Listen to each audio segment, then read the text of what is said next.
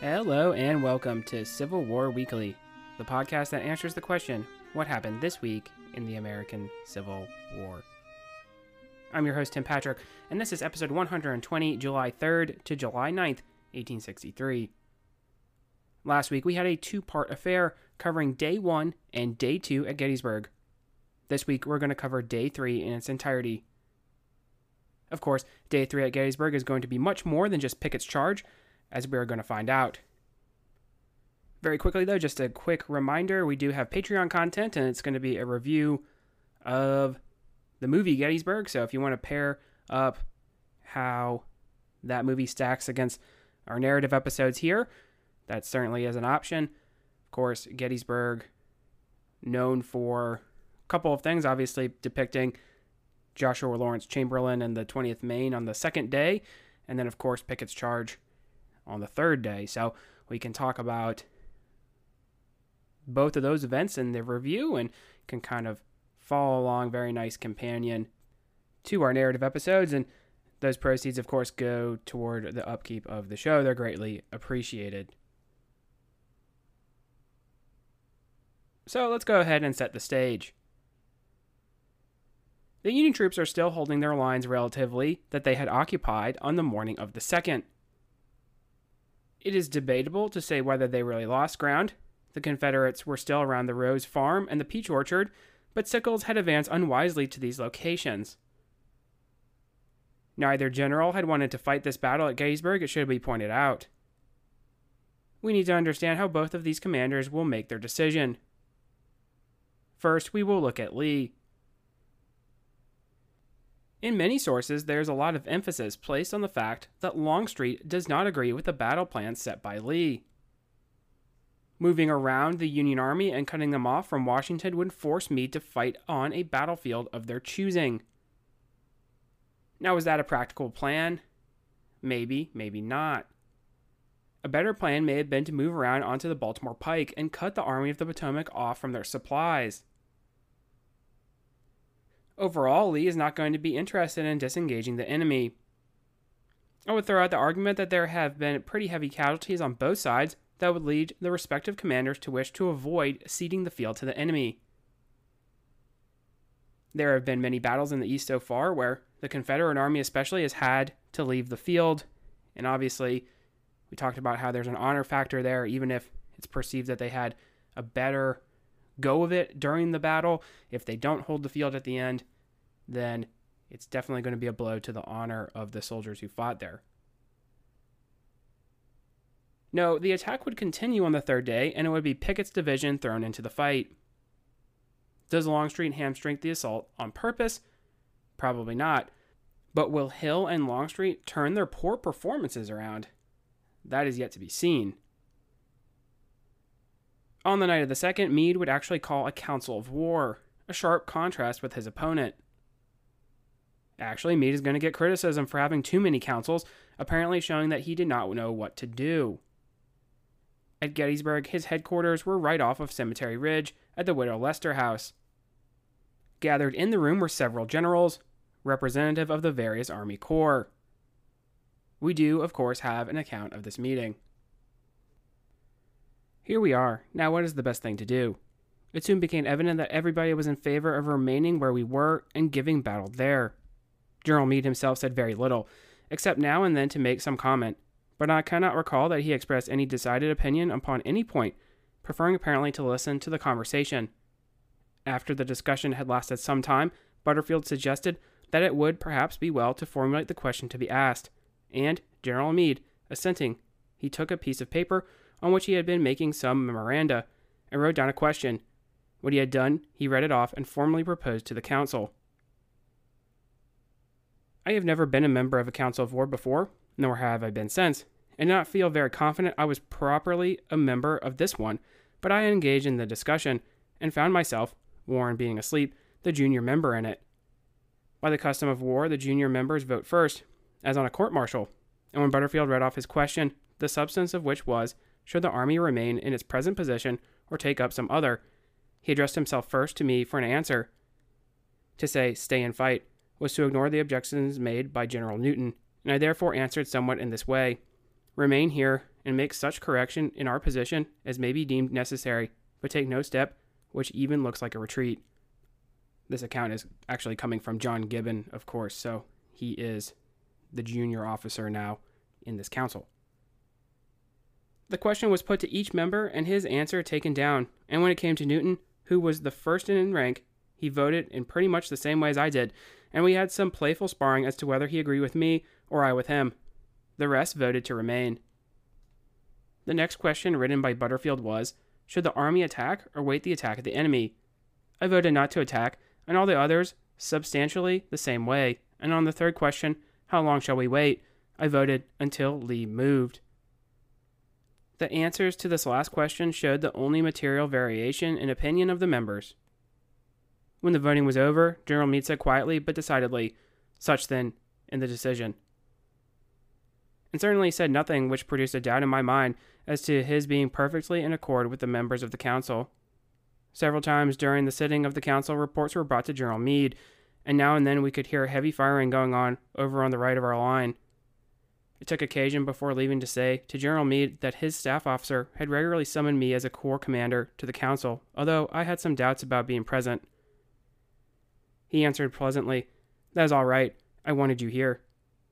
Before I left the house, Meade remarked to me which surprised me a good deal, especially when I look back upon the occurrence of the next day. By reference to the votes in council, it will be seen that the majority of the members were in favor of acting on the defensive and awaiting the action of Lee.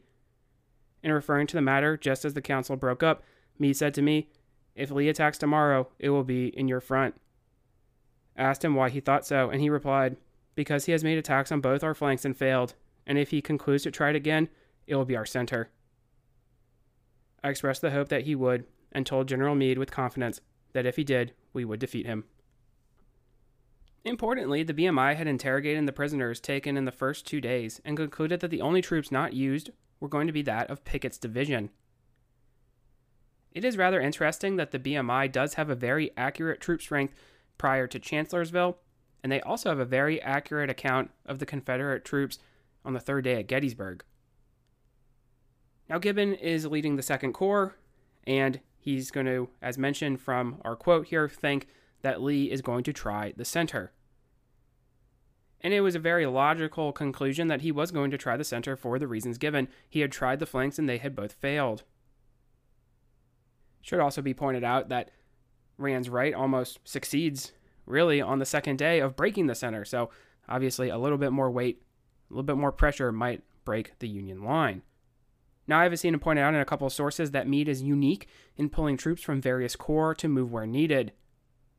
One might argue that this practice was born out of necessity caused by Sickles, but it is still the first time a commander really provides such support. Sedgwick and the Sixth Corps had arrived and could give additional support, but crucially, many of the units were intermingled, meaning that offensive action was going to be difficult. This is why it was going to be preferable to receive an attack, or at least wait and see what Lee does. Let's talk briefly about the stigma that surrounds Pickett's charge. If you are casual with your Civil War history, or maybe even just learning, you have probably heard of Pickett's Charge, even though it is not the largest Confederate assault of the war. You may also be under the impression that it was a tactical error, a big mistake by Lee. When you really look at it, though, this may not be the case, and I hope to attempt to change the perspective. Let's first go over the assault plan, and then we can spend some time poking holes in it. Pickett's division and Longstreet's corps would be spearheading the attack. But as is trendy to point out, it was not just Pickett's division, but Pettigrew commanding for the still wounded Heth and his division, as well as another two brigades, Lanes and Scales, commanded by Isaac Trimble. Trimble had recently returned from being wounded, and he's sort of the odd man out. He doesn't have a command, so he's given this pseudo division command of these two brigades.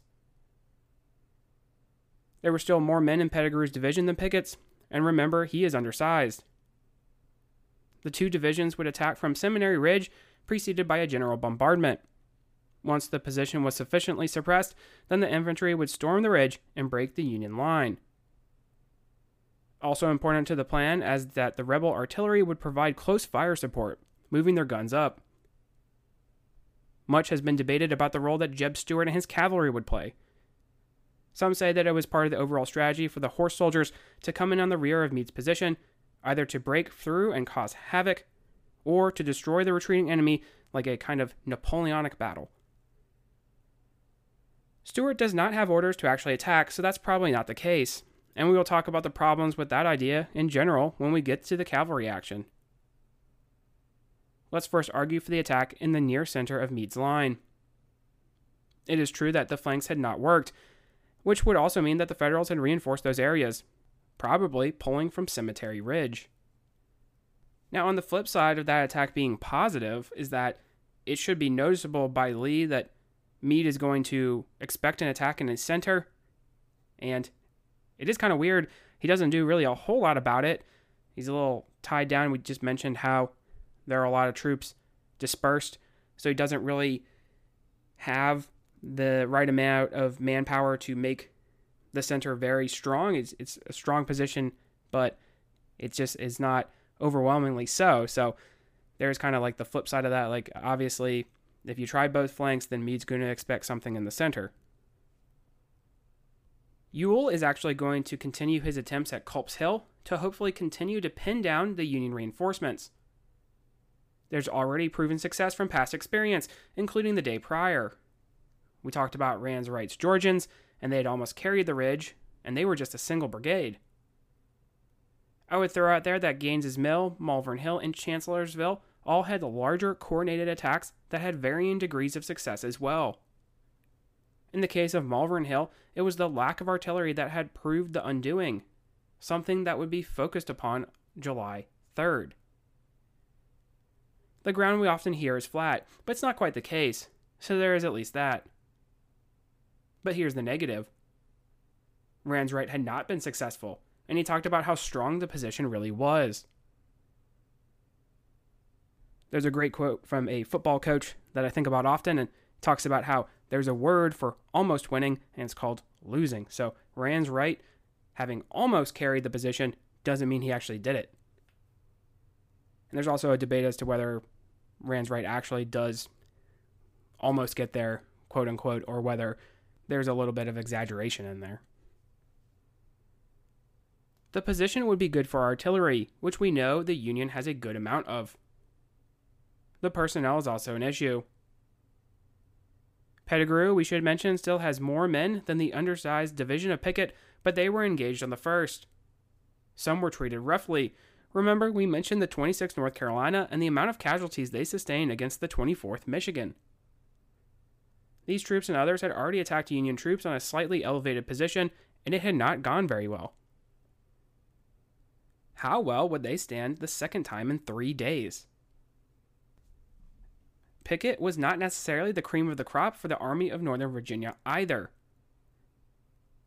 Now, there is a lot of talk about how Pickett does do an okay job in previous commands, but a lot of the fanfare around Pickett. He's a very flashy officer. That obviously helps. But a lot of the fanfare about Pickett goes back all the way to the Mexican American War. So he hasn't done really a whole lot to make an impact in the American Civil War yet. But he thinks he's going to recapture that glory at Gettysburg. Overall, it would come down to support. If the attack was given the proper attention and direction with reinforcements, it would have a better chance of success. Skirmishing between the two sides would continue, especially in and around the town of Gettysburg itself. It would be in the morning on the 3rd that the only civilian fatality would be hit in the back by a stray shot. This would be Jenny Wade as she is baking bread. The generals would understand the severity of the fire. Ewell would be hit, although it would be in his wooden leg. Howard would order artillery fire on a church in town suspected of housing enemy snipers. Must have been a very tough decision for the pious Howard to order firing on a church, but then again, perhaps it was not the right denomination. Besides this skirmishing, though, a lot of folks overlook the action that will occur at Culp's Hill. July the 3rd would see seven hours of combat in this area, kicking off in the morning before Pickett's charge. Unfortunately for the Confederates, the 12th Corps had moved back to their original positions to make things harder. Additionally, some of the reinforcements from the previous night would remain. The 14th Brooklyn, amongst other 11th Corps units, would hold the distinction of fighting on all three days. Geary's other brigades under Candy and Kane, and yeah, there's a little bit of a joke in there, would reinforce Greene. Alpheus Williams' division would arrive as well. Ruger and McDougall's brigades would arrive to protect the Baltimore Pike closer to Spangler Spring.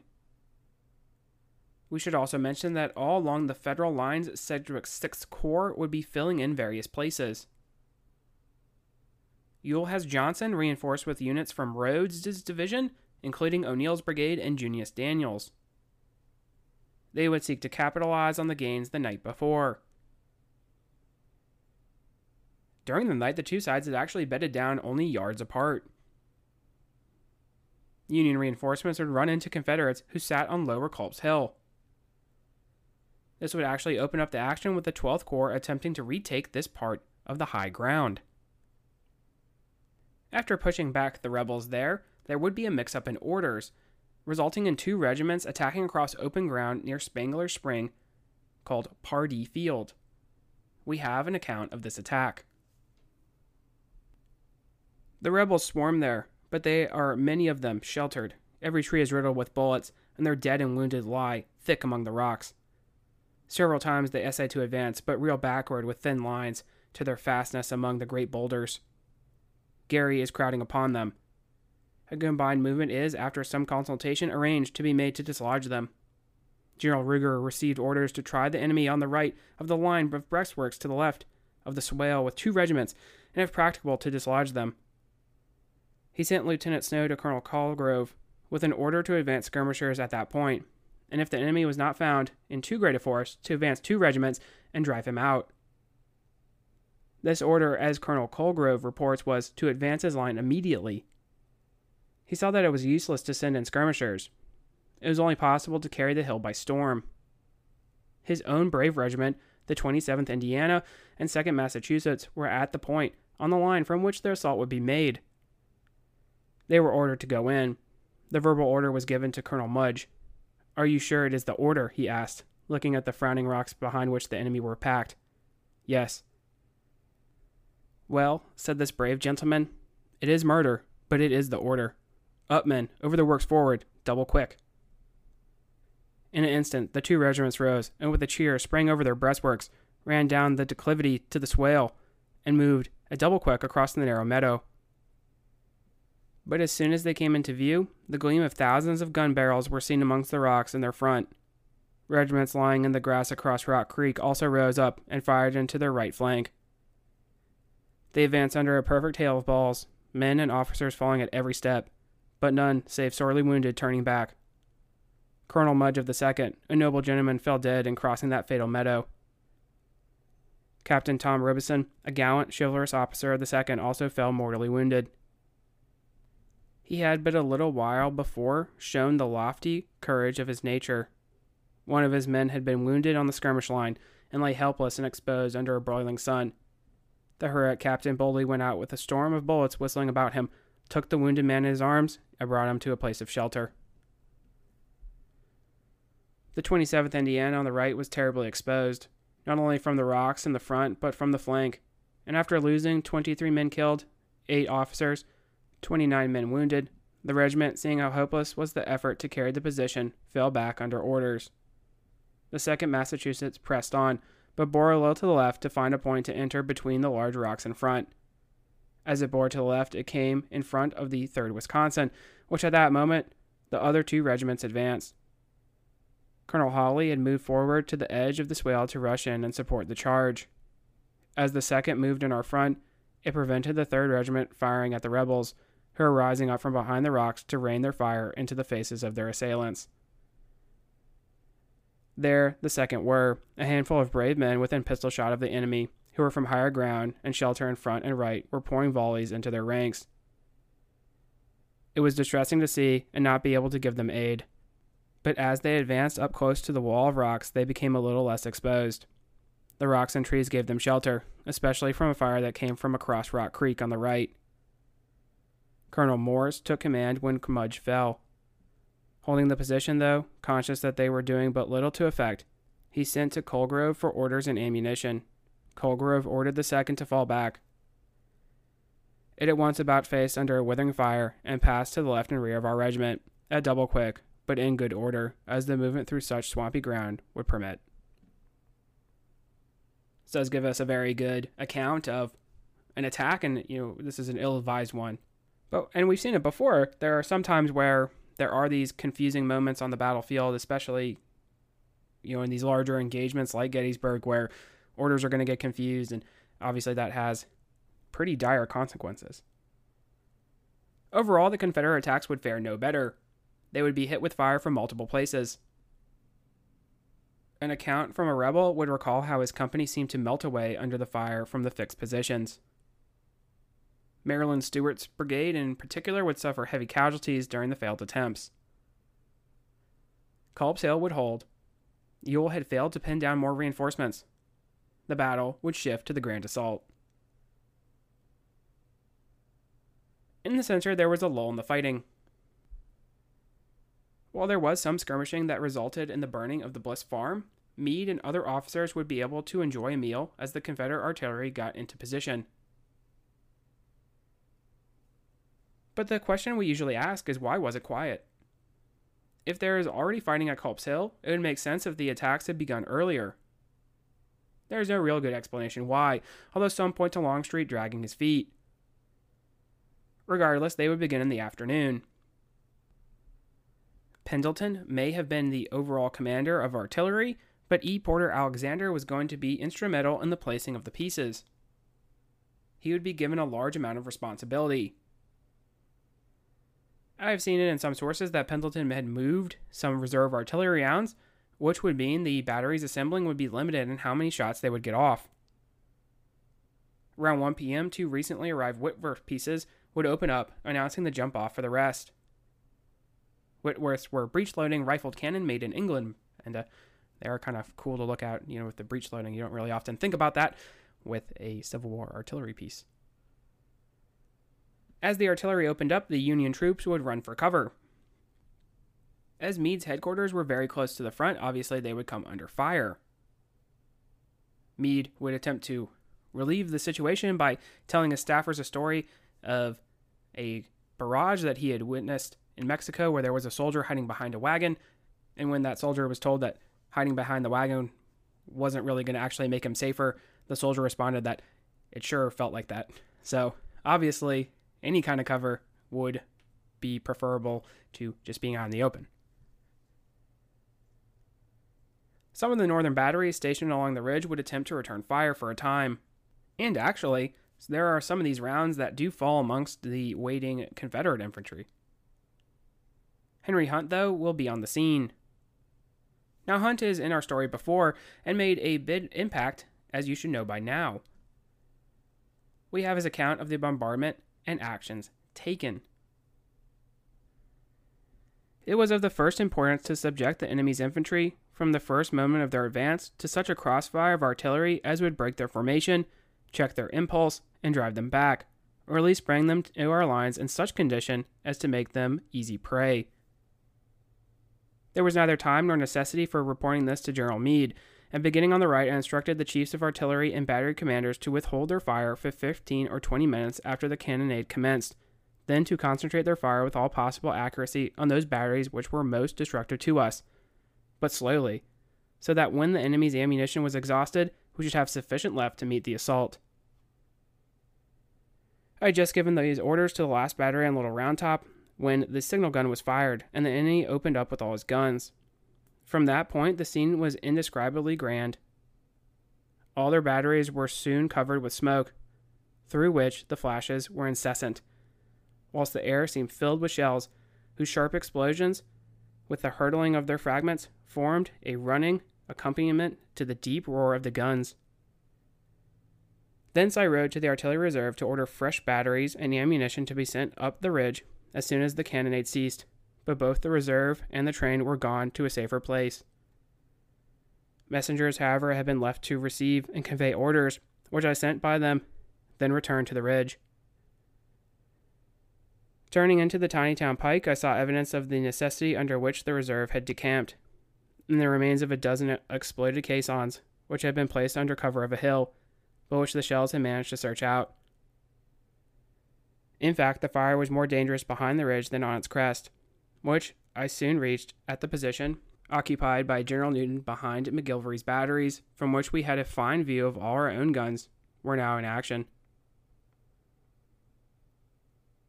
Most of the enemy's projectiles passed overhead, the effect being to sweep all the ground in our rear, which was of little benefit to the Confederates. A mere waste of ammunition, for everything here could seek shelter. And just here, an incident already published may be reported, as it illustrates a peculiar feature of Civil War. Colonel Long, who was at that moment on General Lee's staff, had a few years before served in my mounted battery expressly to receive a course of instruction in the use of field artillery. At Appomattox, we spent several hours together. And in the course of conversation, I told him I was not satisfied with the conduct of his cannonade, which I had heard was under his direction, as much as he had not done justice to his instruction, that his fire, instead of being concentrated on the point of attack, as it ought to have been, and as I expected it would be, was scattered over the whole field. He was amused at the criticism and said, I remembered my lessons at the time, and when the fire became so scattered, wondered what you would think about it. I rode along the ridge to inspect the batteries. The infantry were lying down on the reverse slope, near the crest, in open ranks, awaiting events. As I passed along, a bolt from a rifled gun struck the ground just in front of a man of the front rank, penetrated the surface, and passed under him, throwing him over and over. He fell behind the rear rank, apparently dead, and a ridge of earth where he had been lying reminded me of the backwards practice of barking squirrels. Our fire was deliberate, but on inspecting the chest, I found that the ammunition was running low, and hastened to General Meade to advise its immediate cessation and preparation for the assault which would certainly follow. The headquarters building immediately behind the ridge had been abandoned, and many of the horses of the staff lay dead. Being told that the general had gone to the cemetery, I proceeded thither. He was not there, and on telling General Howard my object, he concurred in its propriety. I rode back along the ridge, ordering the fire to cease. This was followed by a cessation of that of the enemy, under the mistaken impression he had silenced our guns, and almost immediately his infantry came out of the woods, formed for the assault. So we have a pretty good idea of Henry Hunt and his role, and obviously he does the smart decision and trying to make sure that the artillery does not actually return fire or continue firing. Both sides are running low on ammunition. That's something that we really don't think about. There's been pretty heavy fighting on the previous two days, so obviously you're not going to be at 100%. Now, the important thing is that Hunt would realize that the bombardment was going to precede an infantry assault. Now, if artillery had been properly moved for close support, this may have been the wrong move well, let's talk about reasons why the artillery fire was not working. For one thing, the Civil War is not a great example in general of a conflict where a position is softened by artillery. We have to get to the World Wars for that. It was surmised by the rebel gunners that the troops were on the reverse slope of the hill, so that is where they concentrated their fire. The infantry of Gibbon and Hays would remain where they were behind the stone wall. Most of the shells would pass harmlessly overhead. Additionally, there had been some emphasis placed on the defective nature of the Confederate artillery ammunition. Some of the fuses would malfunction, meaning the shot would not detonate where it had intended. As you can imagine, this would be a problem. Whether the ammunition really was the reason the artillery fire was not working as designed or not, Hunt would order the Federal pieces to get to safety. Some of the Union guns had been disabled, so the fire was not all dysfunction. There is also a lot of emphasis placed on Longstreet and his interaction with Porter Alexander. Essentially, he will rely on Alexander to make the decision whether the attack should be called off. I'm sure we have been in a situation where a high ranking member of our company has asked us our opinion, and usually that's fine, but I bet we aren't usually asked to determine a high level decision that will impact the entire company. Usually, this is an example of Longstreet being less than enthusiastic with Lee's plan and wanting to seek any avenue to call it off. Reportedly, Longstreet had early stated that there was no way they could take the hill. Rans Wright had told the other officers in Pickett's division that the problem was not getting there, but keeping the ground. Alexander would notice the withdrawal of the enemy guns, but he would also understand that their ammunition was limited. He sent word to Pickett that if the attack was going to happen, then it needed to happen now. Otherwise, he would not be able to support him as he was expected. Pickett wished to get things going. As mentioned, he had had glory on the battlefield during the Mexican American War. So far, in this war, glory had eluded him. He had been wounded at Gaines's Mill and had missed some time. Some were critical of the dashing general because he seemed more concerned with his young bride than his duties in the army. Pickett, along with many of the rank and file, were confident of success as they stepped out of the woods into the open fields. Just as a quick note before we continue with the charge here, one of the reasons why it is called Pickett's Charge is that his division, of course, is the one that's leading it. Now, it's argued that perhaps it could be called more Longstreet's charge than anything because Longstreet technically even though he's using some of Hill's troops, he's the one who's supposed to be directing it. So there's that kind of argument, but it's why we call it Pickett's charge is that he's the one who's leading it the, the, with the fresh troops. So that's another thing that we like to point out when we talk about the Pickett, Pettigrew, Trimble charge, as some some call it. Pettigrew and Pickett would advance with their lines set to converge and link up. Pettigrew from left to right would have Brockenbrough's brigade, Davis's brigade, Pettigrew's brigade commanded by James Marshall, who is a descendant of the Chief Justice, and finally Birkett Fry commanding Archer's brigade, the former filibuster. Fry and his mixed Alabama and Tennessee regiments would link up with Richard Garnett's brigade, advancing with James Kemper. Lewis Armistead and his brigade would advance behind in support. Advancing across the Emmitsburg Pike, they would turn in before continuing on to their goal for maximum impact. A copse of trees would be the target. I've seen it mentioned that VMI was on full display compared with the usual emphasis of West Point, especially amongst the junior officers. This would make sense with the amount of Virginia regiments. Across the field would be a tough disciplinarian in Alex Hays, facing Pettigrew with Thomas Smith's brigade. Remnants of Willard's Old Brigade and Samuel Sprigg Carroll's regiments, which will include the 8th Ohio, will be there as well. Important to note that the Union lines are going to be running relatively along a stone wall, and there will be an angle in the wall, which would become sort of a target.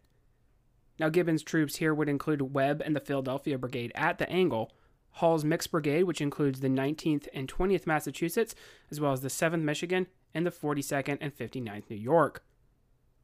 Harrow's Brigade, which includes the 19th Maine, 15th Massachusetts, 1st Minnesota, and 82nd New York, is further south. George Stannard's Vermont replacements will be linking up with some of the 1st Corps troops who had slid in connecting the line.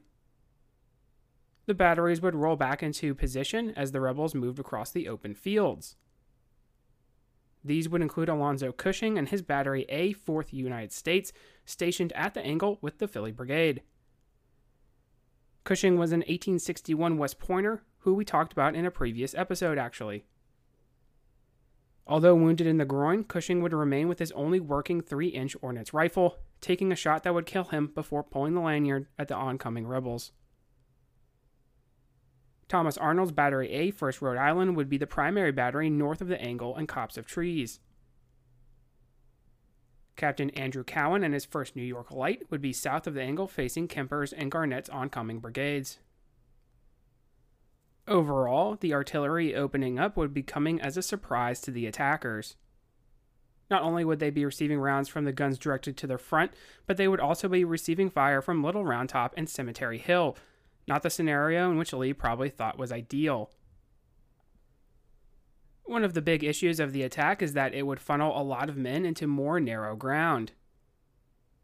Now, this was intentional on part of Lee actually to have the greatest amount of force on the Union line. However, it also made the job easier for the batteries, hitting the massed units. Another issue during the attack was that the fences were not cleared. The Emmitsburg Pike had two sturdy rail fences, so getting over those would cause time and make targets out of the attackers. Some sources will cite that the Emmitsburg Pike is where a lot of the attackers will remain as opposed to continuing on. There's also several accounts actually of You know, we talked about how the Confederates mention the Pennsylvania farm landscapes, and they do mention these fences. It's very different than sort of the split rail uh, kind of fences that you see in the South that are more easily taken apart. So these are very much more obstacles. Finally, we come to the leadership of Pettigrew and Pickett. Pettigrew has not commanded such a large body of men before, and so his unfamiliarity is an issue. Pickett also does not take the initiative. He does not advance with his troops, stopping at the Codori farm. While he did make his way there, he does not order any changes to his units. One account I saw stated that during the attack, Pickett was all the way back at Seminary Ridge, even. Was this also newness when it came to large combat command, or was the overconfidence of victory such where he believed his officering was not necessary? It is an interesting thought. Certainly, Longstreet should have stepped in, but he is reported to have been in a sour mood that day and would not. Of course, that leads to your talks about how Longstreet really doesn't want to support the attack to its fullest. Hill is also going to continue to do nothing, as is par for the course during this campaign. I'm not one for pointing fingers, but there are a lot of directions we could be looking. We have Union troops writing accounts of watching the enemy move in formation towards them, and here is one. From our position, we could overlook the whole valley between the two lines. All at once, over their works and through the bushes that skirted them came a heavy skirmish line. The skirmishers were about two paces apart, covering about three quarters of a mile of our front. Behind them, about twenty rods, came another heavy skirmish line. Behind them, about the same distance, came out the first line of battle. As they first emerged, and had continued straight to their front, their charge would have been centered upon the troops to our left. It was a magnificent line of battle, over three quarters of a mile long, the men carried their guns with fixed bayonets at right shoulder. The regimental flags and guidons were plainly visible along the whole line. The guns and bayonets in the sunlight shone like silver. The whole line of battle looked like a stream or river of silver moving toward us. Behind this came the regimental officers, while behind them, mounted and followed by their aides, came the brigade and division commanders, with their orderlies carrying their guidons and headquarters flags. Then came the second line of infantry, in the same form and order as the first, followed by their commanders on horses. Behind the still and heavy massed columns on the center and wings were the supports and reserves. Two streaming lines of silver led off, decorated and enlivened by their battle flags. Their order was magnificent. The movement of such a force over such a field, in such perfect order, to such a destiny, was grand beyond expression. After moving forward about a quarter of a mile, a change was made in the direction of the line. A left half wheel was executed, and they came straight for us so that their left would strike to the right of our brigade. The whole line, to us who were in front, seemed straight as an arrow, the whole force like a magnificent parade. My own heart was thrilled at the sight. I was so absorbed with the beauty and grandeur of the scene that I became oblivious to the shells that were bursting about us. This passage of scripture came to my mind, and I repeated it aloud Fair as the moon, bright as the sun, and terrible as an army with banners. Shortly, their skirmishers came within range, Ours reserved their fire until the enemy came close to them. Our fire was then so accurate and severe that their first line was held in check and could not force ours back. Their second line of skirmishers reinforced the first, and ours then began to yield, falling back slowly. Our batteries from Cemetery Hill fired over our heads and threw shells, which went through the lines, bursting among them. Gaps were opened and quickly closed again. The shells kept flying, gaps opened and closed, and the silver lines in perfect order came on. Skirmishers fired sharply, the horsemen galloped to and fro behind the lines as the goal was approached. The half wheel of the enemy exposed their flank to the fire of McGilvery's and Hazlett's guns from our rear near Round Top, but there was no flinching. Gaps opened and closed, but the lines came forward. It may surprise you to know that many of the Union troops were not quite so confident. There's definitely an air of, well, Robert E. Lee is just going to figure out a way to pull it out here, kind of like at Chancellorsville. We're going to be defeated. Robert E. Lee really, at least they say, you know, the Army of Northern Virginia has not lost yet. And there definitely is that kind of air of, uh, well, this is going to be the conclusion here. But as the fire tore into the gray ranks, they resolved to do their duty. The left flank, Brockenbrough's brigade of Pettigrew's attackers would break first. Now, I've seen it implied that Pettigrew knew this brigade was inferior to the rest of his units, and that's why he threw them onto the flank, so that it could potentially absorb fire and then withdraw without taking the strength out of the punch of his attack. Whatever reason for placing them there, their collapse is going to open movement onto the flank. The 8th Ohio will advance beyond the Union line in the vicinity of the Bryan Farm and then be able to hit Davis's brigade in the flank. We have an account from a member of the 8th Ohio. Formed the few remaining Braves in a single line, and as the rebels came within short range of our skirmish line, charged them. Some fell, some ran back. Most of them, however, threw down their arms and were made prisoners. In this maneuver, among the killed was Lieutenant Hayden, Company H. We changed our front and taking position by a fence facing the left flank of the advancing column of the rebels, the men were ordered to fire into their flank at will. Hardly a musket had been fired at this time. The front of the column was nearly up the slope and within a few yards of the line of the second corps front and its batteries, when suddenly a terrific fire from every available gun, from the cemetery to Round Top Mountain, burst upon them. The distinct racial lines of the rebels underwent an instantaneous transformation. They were at once enveloped in a dense cloud of smoke and dust. Arms, heads, blankets, guns, and knapsacks were thrown and tossed into the clear air. Their track as they advanced was strewn with dead and wounded. A moan went up from the field, distinctly to be heard amidst the storm of battle, but they went on, too much enveloped in smoke and dust now to permit us to distinguish their lines or movements, for the mass appeared more like a cloud of moving smoke and dust than a column of troops.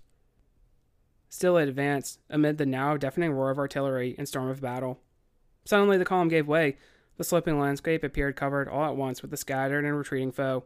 A withering sheet of missiles swept after them, and they were torn and tossed and prostrate as they ran. It seemed as if no one would escape. Of the mounted officers who rode so grandly in advance, not one was to be seen on the field. All had got down.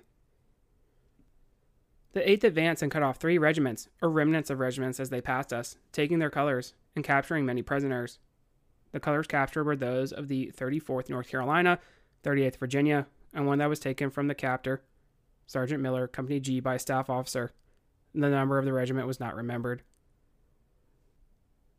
Hays would see the value in the 8th's posting and would send additional regiments out.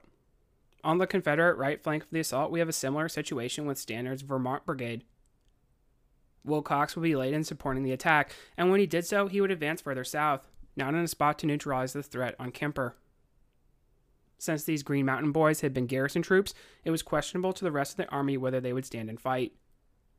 On the third day, they would do service, and there is an account of their actions as well. Up rose the Green Mountain Boys, 3,000 strong, as if by magic, with forms erect, took deliberate aim, and with a simultaneous flash and roar fired into the combat ranks of the desperate foe, and again and again in quick succession until a dozen or more volleys had been discharged with deadly effect. We saw at every volley the gray uniforms fall quick and fast, and the front line hesitated, moved slowly, and melted away, and could not advance against such a curious and steady storm of bullets in their faces and the raking fire of McGilvery's batteries against their flank. Amidst this unexpected fusillade of bullets, grape, and canister, they halted, and quickly, in good order, massed in columns to our right, uncovering the immediate front of Stannard's brigade, and with an awful menacing yell dashed forward with their evident purpose of carrying the crest of Cemetery Ridge at our right and rear. Pickett's massing of columns and verging to his left and our right opened a clear field of fire in front of Stannard's brigade, furnishing a golden opportunity for a flank advance against General Pickett's advancing battle lines. The account then goes on. This was at short range, and the concentrated fire of the 13th into the moving flank before them quickly covered the ground with the dead and wounded. Not until then did they realize their awful situation, and then they waved handkerchiefs and threw up their hands as evidence of surrender. It was at this juncture that Colonel Randall, at the risk of his own, from the muskets of his own regiment, passed rapidly down the line and shouted, Stop firing. Then we advanced. As the 13th charged forward from its last position, some of the more revengeful and desperate continued to their fire in our faces as we advanced. We opened fire again, and then rushed up against them with bayonets, revengefully determined to slay the very last of man unless they would heed our offer of surrender. Bayonets were crossed, and the desperate thrusts exchanged, and the hand to hand struggle followed. Many fell wounded and bleeding, pierced with bayonet, sword, and pistol, and musket balls. This was the final struggle, and it was soon over. We were now in their front and rear, and escape was impossible. The crouching rose up, and all the living, including the slightly wounded, hurriedly and anxiously passed through our ranks to the rear, turning over their guns, pistols, and sabers as they passed on. If there were any spot on that great field of battle that was approximated more nearly than any other of the maelstrom of destruction, this was the place. They lay one upon the other, clutched in death side by side. The dead dying and horribly wounded, some had on the blue, but nearly all wore the gray, for on a few square rods one could hardly step so thickly lay the dead. A thousand could have been counted on less than two acres of ground. This was indeed the great slaughter pen on the field of Gettysburg, and in it lay hundreds of the brave heroes who an hour before, buoyed up with hope and ambition, were being led, as they fully believed, to victory. So we see the Vermont regiments are able to enfilade the enemy to great effect. Winfield Scott Hancock would actually advance to their position and receive a pretty serious leg wound as he watched the action. Two of Kemper's regiments would peel off from the attack to engage Stannard, but it was a little too late to make a difference. Now, Pettigrew is often overlooked, mostly because he is going to be mortally wounded a few days after Gettysburg. There is something to be said for the terrain which he was asked to assault. While probably not what we would think of as a hill, he did have to go over rougher, more elevated ground toward Hays's division. Now, Birkett Fry would actually be successful and link up with Richard Garnett. Garnett had defied orders to advance dismounted because he was ill.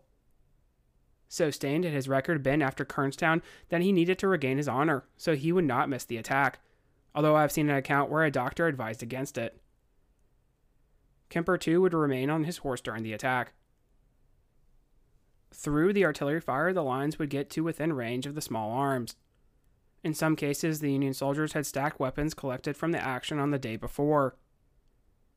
Colonel Dennis O'Kane of the 69th Pennsylvania would order such an action. His men, along with Cushing's guns and the 71st Pennsylvania, would be at the stone wall. Now, the wall would not actually provide too much in terms of cover, but in some places the men had tried to improve it into a better breastwork against the enemy.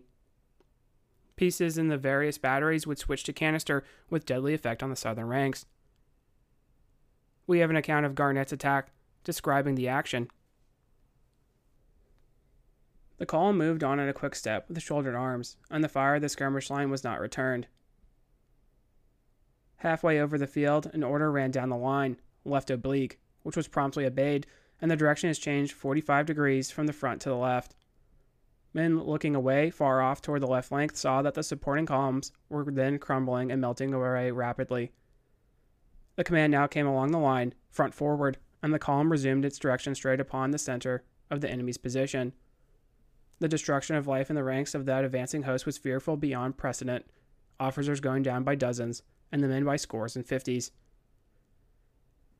We were now 400 yards from the foot of Cemetery Hill, when away off to the right, nearly half a mile, there appeared in the open field a line of men at right angles with our own, a long dark mass dressed in blue and coming down at a double quick upon the unprotected right flank of Pickett's men, with their muskets upon the right shoulder shift, their battle flags dancing and fluttering the breeze created by their own rapid motion, and their burnished bayonets glistening above their heads like forest twigs covered with sheets of sparkling ice when shaken by a blast. The enemy were now strengthening their lines where the blow was expected to strike, by hurrying up reserves from the right and left. The columns from opposite directions passing each other double along our front, like the fingers of a man's two hands locking together. The distance had again shortened, and officers in the enemy's lines could be distinguished by their uniforms from the privates. Then was heard that heavy thud of a muffled thread of armed men, that roar and rush of tramping feet as Armistead's column from the rear closed up behind the front line, and he, the last brigadier, took command stepped down in front with his hat uplifted on the point of his sword, and led the division, now four ranks deep, rapidly and grandly across that valley of death, covered with clover as soft as a Turkish carpet. There it was again and again, a sound filling the air above and below around us, like the blast through the top of a dry cedar, or the whirring sound made by the sudden flight of a flock of quail. It was grape and canister, and the column broke forward into a double quick, and rushed toward the stone wall where 40 cannon were belching forth grape and canister twice and thrice a minute. A hundred yards from the stone wall, the flanking party on the right, coming down on a heavy run, halted suddenly, within 50 yards, and poured a deadly storm of musket balls into Pickett's men. Double quicking across their front, and under this terrible crossfire, the men reeled and staggered between falling comrades, and the right came pressing down upon the center, crowding the companies into confusion. We all knew the purpose to carry the heights in front, and the mingled mass from 15 to 30 feet deep rushed toward the stone wall, while a few hundred men, without orders, faced to the right and fought the flanking party there, although 50 to 1, and for a time held them at bay. Muskets were seen crossed as some fired to the right and others to the front, and the fighting was terrific, far beyond other experience even of Pickett's men, who for once raised no cheer while the welkin ran around them with a Union tripled huzzah. The old veterans saw the fearful odds against them, and the other hopes gathering darker and deeper still. The time was too precious, too serious for a cheer. They buckled down to the heavy task in silence, and fought with a feeling like despair. On swept the column over ground covered with dead and dying men, where the earth seemed to be on fire, the smoke dense and suffocating. The sun shot out, flames blazing on every side, Friend could hardly be distinguished from foe, but the division in the shape of an inverted V, with the point flattened, pushed forward. Field grade officers would start to go down. Joseph Mayo of the 3rd Virginia in Kemper's brigade will be the only one to get through the assault unscathed from Pickett's division. Waller Patton, commanding the 7th Virginia, George T. Patton's ancestor, would be mortally wounded as a shot takes away part of his jaw. Many of the Confederates would stop and return fire, having suffered enough at the hands of their foe. Garnett would be shot off his horse as the Virginians approached. Kemper would be hit in the spine and actually thought to be mortally wounded. He will eventually be captured by the Northern troops. Birkett Fry would be wounded and captured, Joseph Davis wounded. Jimmy Marshall would be killed as the Tar Heels approached the stone wall. Monuments mark the furthest advance. Actually, I have a great picture of that marker in the snow, and I will make sure to try to post it to the website. It is actually also the banner on our YouTube page, so that's depicting the monument in the foreground was where the furthest advance of the North Carolina troops is made. Davis's regiments would also collapse after the fire from their front and flank intensified. The 11th Mississippi, a veteran regiment who had missed the first day's fight, would make it to the Bryan farm, but one account has it that after looking around, the Confederates realized that only a handful of men remained, and so the options were only flight or surrender. Trimble's brigades would move forward, but they would not make it across the Emmitsburg Road. Trimble would be wounded and captured, amazingly enough. There would be no additional support from Hill's corps. But we do need to talk about Armistead and his brigade. His attack thus far has gone not quite so poorly as the other brigades. In his reserve position, he will be able to have enough men to penetrate the Union lines. Along with remnants of Garnett and Fry, he will take the copse of trees. Fierce hand to hand fighting would erupt around the stone wall, especially with the 69th Pennsylvania. In the meantime, the 71st would actually withdraw to Webb's horror. Now, Alexander Webb will get the Medal of Honor and be wounded at the fighting, so not trying to detract from him, but he had only recently taken over command of the brigade, so I've also seen it pointed out that the Philadelphia regiments might not have actually known who he was, so it's questionable as to what actual impact he has. O'Kane is going to be mortally wounded in the fighting as Armistead breaks through. We, of course, have an account of his punch past the stone wall. At the critical moment, in response to a request from Kemper, Armistead, bracing himself to the desperate blow, rushed forward to Kemper's and Garnett's lines delivered his fire, and with one supreme effort planted his colors on the famous rock fence. Armistead himself, with his hat on the point of his sword, that his men might see it through the smoke of battle, rushed forward, scaled the wall, and cried, Boys, give them the cold steel. By this time, the Federal host lapped around both flanks and made a counter advance in their front, and the remnant of those three little brigades melted away. Armistead himself had fallen, mortally wounded, under the guns he had captured, while the few who followed him over the fence were either dead or wounded. The charge was over. The sacrifice had been made. But in the words of a federal officer, banks of heroes they were. They fled not. But amidst that still continuous and terrible fire, they slowly, sullenly recrossed the plain, all that was left of them, but few of the 5,000. Now, this is often known as the high water mark of the Confederacy, but here I think we have a great example of an argument against those who say Pickett's charge was a tactical blunder. And that is because simply it sort of works. They accomplish their task. The Confederates do break the line, and while the Union generals are going to throw reserve units in and stop the thrust, the attack is almost successful. One Confederate would write that he was amazed at the lack of Federal troops that were actually posted on the ridge, saying that if he knew that's all there were, he would not have surrendered. Men during the attack do wonder why there aren't additional troops thrown into the fight.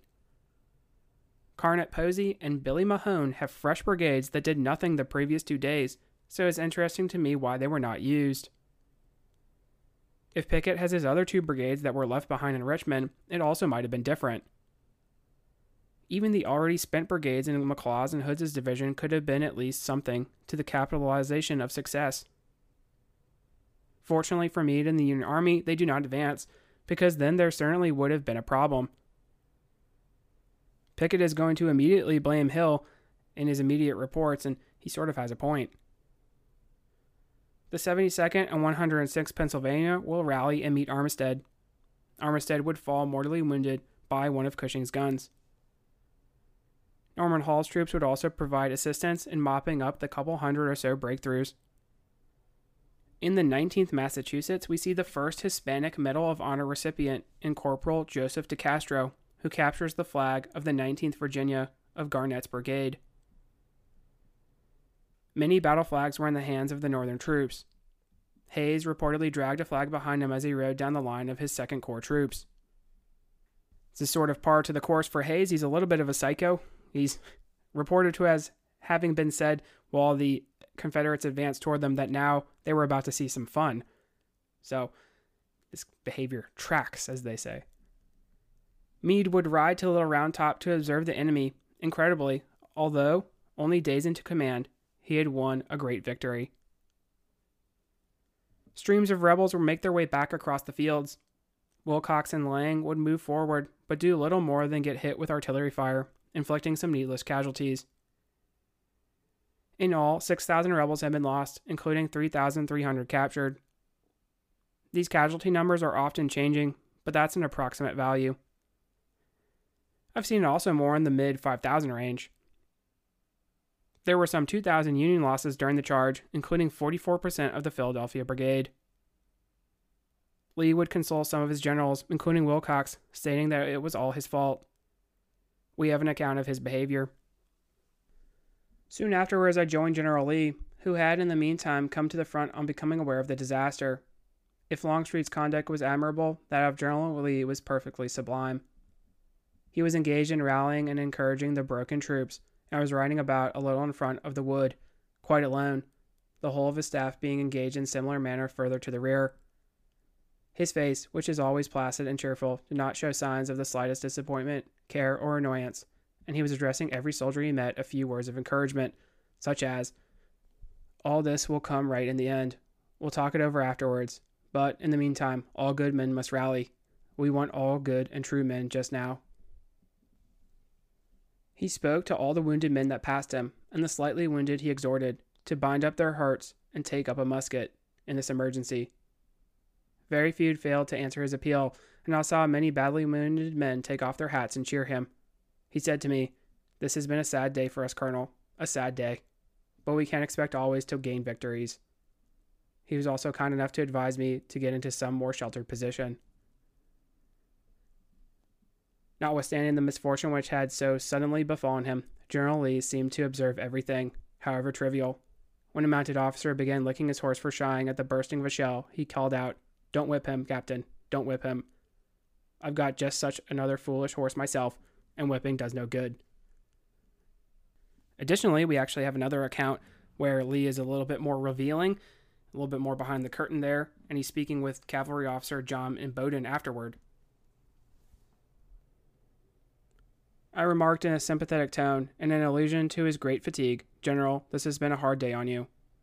This attracted his attention. He looked up and replied mournfully, Yes, it has been a sad day, a sad day to us. And immediately relapsed into his thoughtful mood and attitude. Being unwilling again to intrude upon his reflections, I said no more. After a minute or two, he suddenly straightened up to his full height and turning to me with more animation, energy, and excitement of manner than I had ever seen him before. He addressed me in a voice tremulous with emotion and said, General, I have never saw troops behave more magnificently than Pickett's division of Virginians did today in their grand charge upon the enemy. And if they had been supported as they were to have been, but for some reason not yet fully explained to me, they were not, we would have held the position they so gloriously won at such a fearful loss of noble lives, and the day would have been ours. After a moment, he added in a tone almost of agony, Too bad, too bad, oh, too bad. The infantry action was over. Now, Pickett's charge has been played out, and that's true, so you may be looking at the additional time on the episode wondering what exactly we're going to talk about. Well, the infantry actions are complete, but we do have cavalry actions we need to discuss. Jeb Stuart, as we know, has arrived on the field, as have several Union cavalry brigades. Now, we should point out that the cavalry has been running and fighting since Brandy Station, so you could imagine that they are not really all that combat effective as they otherwise would have been. In Stuart's case, it does not help as having just completed a ride around the army, skirmishing with enemy cavalry along the way. Stuart would assemble on the flank of the army, freeing up extra Billy as well as Walker and the Stonewall Brigade for assaults on Culp's Hill. As mentioned yesterday, David McMurtry Gregg will be positioned along Brinkerhoff Ridge and skirmish with the enemy. His objective was also to protect the flank of the army and the intersection of the Low Dutch Road and Hanover Road. If gained, the Confederates could cut supply and end up in the rear of the Army of the Potomac. Gregg is a division commander with the brigades of John Gregg, David's cousin, John McIntosh, brother actually to James McIntosh, who, if you remember from 1862, is a Confederate who falls at Pea Ridge. But at least for the third day, he's going to be without John. Some of McIntosh's brigade will be on hand, as well as a brigade of Michigan cavalry under George Armstrong Custer. Custer, of course, was one of the boy generals, West Point class of 1861. He was actually under Kilpatrick's command, but Gregg would get him to stay as his support would be sorely needed. Stuart will have Hampton's brigade, Fitzhugh Lee's, and John Chambliss, in addition to Jenkins' cavalry, now commanded by Vincent Witcher, as Jenkins was wounded by artillery fire. Now, there's no evidence that Stuart had direct orders to attack and make his way a la Napoleon to rear for the final touch on Lee's victory. It is more likely he was wanting to eliminate Gregg and the threat he posed to the flank, which is why the fighting is roughly three miles from Gettysburg. There is a classic story of how Stuart's guns would be the signal for the attack, but Lee must have had some pretty good ears if he could hear those horse artillery three miles away and not get it confused with the action taking place on Culp's Hill. Anyway, Stuart would try to lure the enemy into a trap. Skirmishing would occur around the Rummel farm between Jenkins and McIntosh's brigades. This would actually turn out to be a pretty hot engagement. Jenkins and his cavalry were more like mounted infantry, so they would be a match for the troopers. This would be until the 5th Michigan is thrown into the fighting. Custer's brigade of the 1st, 5th, 6th, and 7th Michigan would have two saber regiments of traditional cavalry and two regiments who carried new Spencer repeating carbines, the 5th being one such regiment. Although they would stop any forward movement by Jenkins and Chambliss in support, Major Noah Ferry of the 5th would be killed in this part of the fighting. Stuart would see an opportunity to split the Union command in two, however. He would throw Chambliss's men in, who would be stopped by a charge from the 1st Michigan. Custer reportedly led the charge with the now famous line, Come on, you Wolverines. Artillery would duel between the two sides, but Stuart would order up Hampton and Lee to take the guns. Custer would again lead a charge with the 7th Michigan to spoil this attempt. We have an account of the action.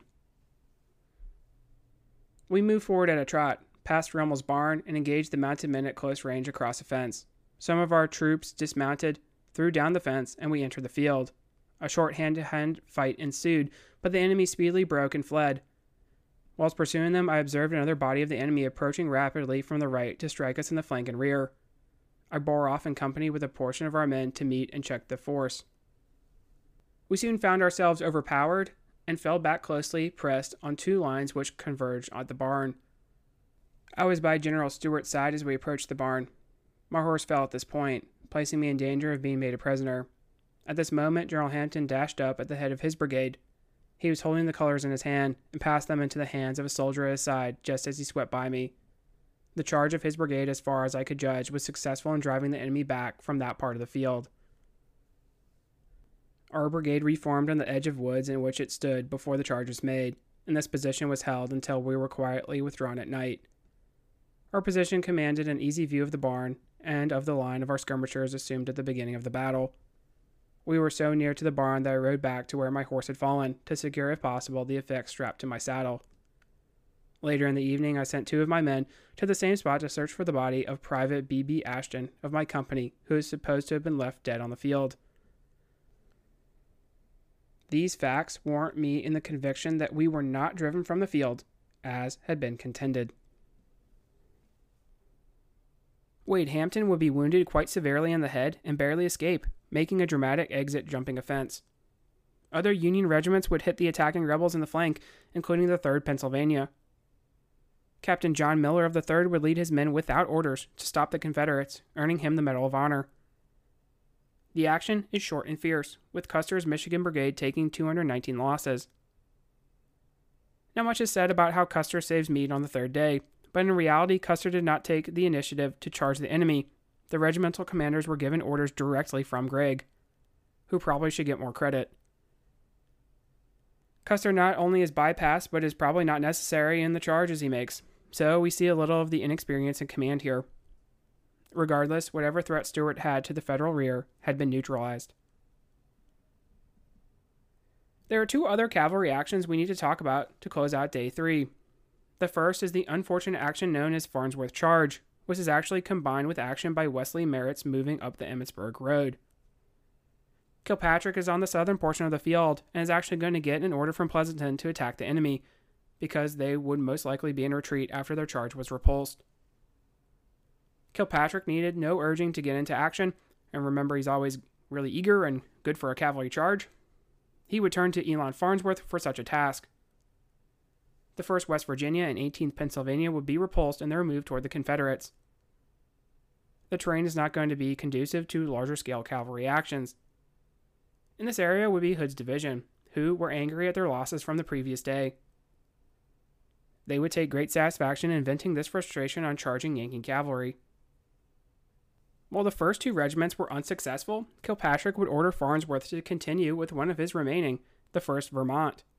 Reportedly, the two would become involved in a heated argument. Obviously, Farnsworth is not eager for this attack. Confederates would write that they could actually hear the exchange from their side of the field. Kilpatrick would eventually say that if Farnsworth did not lead his men, then he would. Now, it is questionable if Kilpatrick would actually have been at the head of the 1st Vermont instead of Farnsworth, and if the young general had essentially told his superior to, uh, well, go ahead, you go ahead and lead them, maybe there wouldn't have been an attack but honor challenged, Farnsworth would lead his men to combat. The charge actually might have worked if they had went in a different direction, but because of the terrain, the regiment would break up into three parts.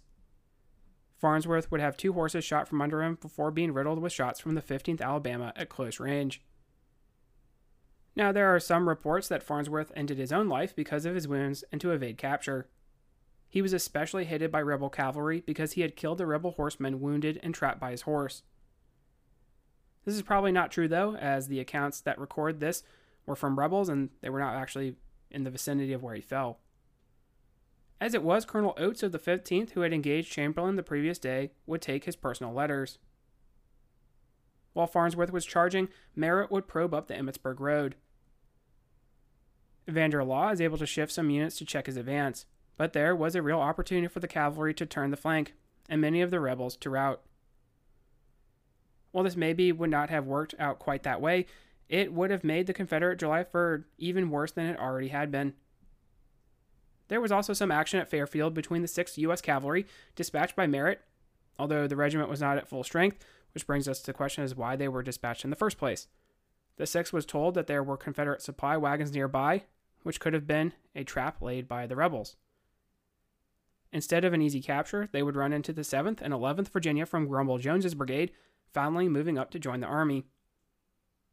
The mountain passes would still be crucial, and there would be one near Fairfield, so this makes sense. While the 6th would see some success in driving the Confederates, eventually they would be overwhelmed by superior numbers, suffering some 60% casualties. Two sergeants in the 6th would receive the Medal of Honor, though, during the engagement. So, with that, the cavalry action having concluded, we're finally going to bring the Battle of Gettysburg to a close. But fear not, because while we have the battle taken care of, we need to wrap up the crucial days immediately following the engagement. Of course, as always, we will have a full wrap on the significance and analysis of the battle as well, so stay tuned. Additionally, we need to look somewhere other than the east. We need to put a final word in for Vicksburg. If you like what you hear, please make sure to leave a review. Posted in the description should be a link to the website, Patreon, and as well as Venmo information. Support for the general upkeep of the show is greatly appreciated. Feedback is always welcome. Questions, comments, concerns. The email is cwweeklypod at gmail.com. Thank you all so much for listening and have a great week.